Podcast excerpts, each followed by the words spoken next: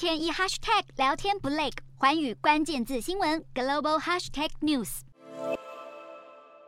居民的生活本该平静如常，但是监视器画面显示，飞弹来袭让人民连站都站不稳，只能够原地趴低找掩护，甚至有单车骑士连车都顾不了，连滚带爬逃命。乌克兰表示，中部大城文尼察十四号遭到俄军由黑海舰艇发射十亿飞弹口径攻击，其中一名四岁的唐氏症女童丽莎惨遭炸死，女童的母亲也受到了重伤。但是院方暂时封锁了外界消息，就怕女童母亲知道死讯也活不成了。当地医学中心也难逃一劫，就连核磁共振、MRI 等贵重的医疗设备都在轰炸之后遭到摧毁，还有患者和医护人员传出死伤。尽管俄罗斯方面声称攻击的目标是乌克兰用于训练军人的建筑物，并非针对平民，但是乌克兰国防部发言人莫图兹尼亚克指控，高达七成的飞弹攻击都是锁定了非军事目标。